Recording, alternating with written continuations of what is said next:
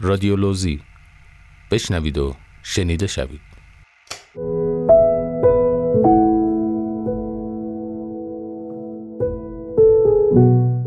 داستان کافه فراموشی. قسمت دوم. نویسنده مرتزا بخشایش. گوینده مریم عطایی.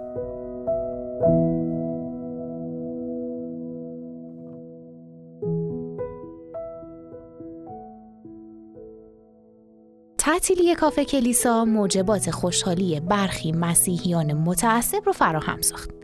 چرا که اونا معتقد بودند تئودور با نامگذاری کافش به نام کلیسا و استفاده از نمادهای مذهبی برای جلب مشتری باعث توهین به مقام کلیسا و مسیحیت شده. اونا حتی یه بار سعی کردن کافه کلیسا رو به آتیش بکشن که البته حضور اتفاقی پلیس از این کار جلوگیری کرد.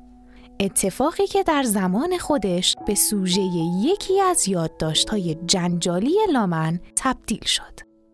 نل بعد از جدایی از تئودور به لیون رفت و چند سال بعد با یک راننده لوکوموتیو ازدواج کرد و ازش صاحب سه فرزند شد. تئودور هم برای مدتی تو پاریس موند و پس از فروش ارثیه‌ش به ایتالیا رفت و بقیه عمرش رو تو میلان گذروند.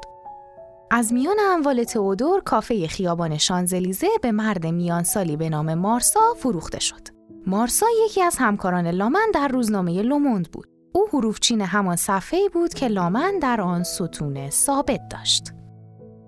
مارسا بعد از مرگ لامن ترجیح داد کار در روزنامه رو کنار بذاره و به یک شغل کم درد سرتر بپردازه. اون ابتدا برای مدتی نزد برادرش که یک کارخونه بزرگ ریسندگی داشت کار کرد و بعدا با کمک اون کافه خیابون شانزلیزه رو از تئودور خرید. مارسا تمام ظرفایی رو که تصویر صلیب داشتن دور ریخت و همه نشانه های کلیسا رو از کافه برداشت.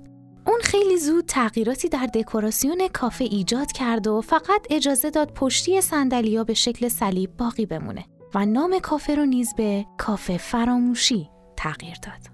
اون زیر تابلوی سردر کافه همینطور نوشت. خوش آمدید.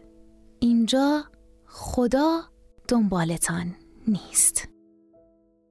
با وجود اینکه مارسا هیچ وقت روزنامه نگار نبود اما تجربه کار تو روزنامه لوموند باعث شد با چند ترفند ژورنالیستی مشتریان زیادی رو جذب کنه و کافه فراموشی به یکی از پر رونقترین کافه های پاریس تبدیل بشه اون گاهی بریده چند روزنامه مختلف و که درباره یک موضوع نوشته بودن کنار هم میذاشت و با انتخاب یک تیتر تنزالود به دیوار کافه می‌زد. گاهی هم تیتر اصلی یک روزنامه ورزشی رو می‌برید و اون رو روی یک روزنامه سیاسی میچسبوند. اون حتی برای مدتی تصویر به صلیب کشیده خودش رو در حالی که با صورتش اداهای مسخره‌ای در می آورد پشت شیشه کافه قرار داد.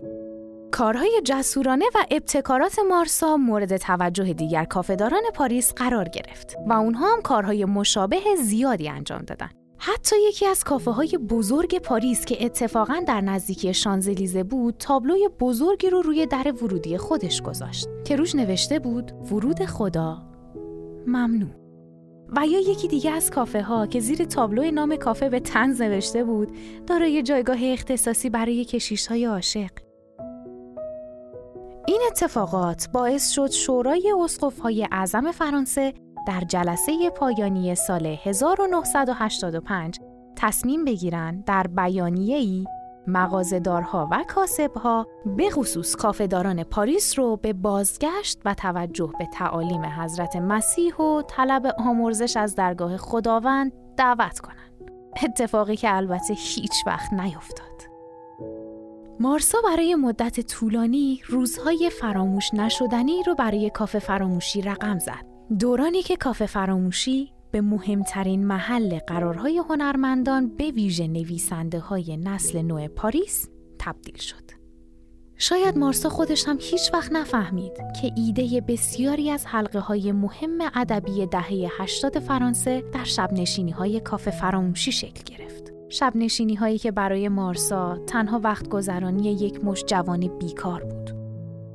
مارسا در طول هفت سال تونست با درآمد خوبی که کافه براش داشت تمام بدهیش رو به برادرش بپردازه و آپارتمان نسبتا بزرگی توی یکی از محله های مرفه پاریس خریداری کنه. حتی برادرزادش بهش پیشنهاد داد که شعبه دوم کافه فراموشی رو در نزدیکی ایستگاه چارلت که بزرگترین و پر رفت آمدترین ایستگاه مترو پاریس راه اندازی کنه. البته اون با این پیشنهاد مخالفت کرد. چرا که معتقد بود تو پاریس فقط یک جا وجود داره که میشه همه چیزو فراموش کرد.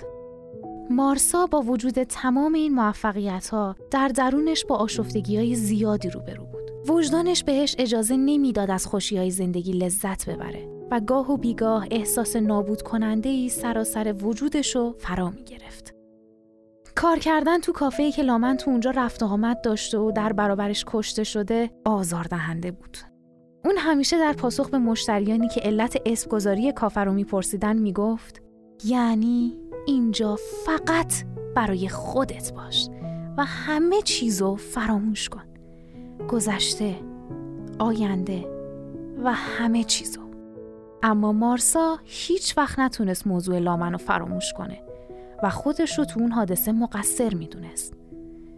چرا که پیشنهاد نوشتن یادداشتی که به مرگ لامنتسکو انجامید و اون داده بود.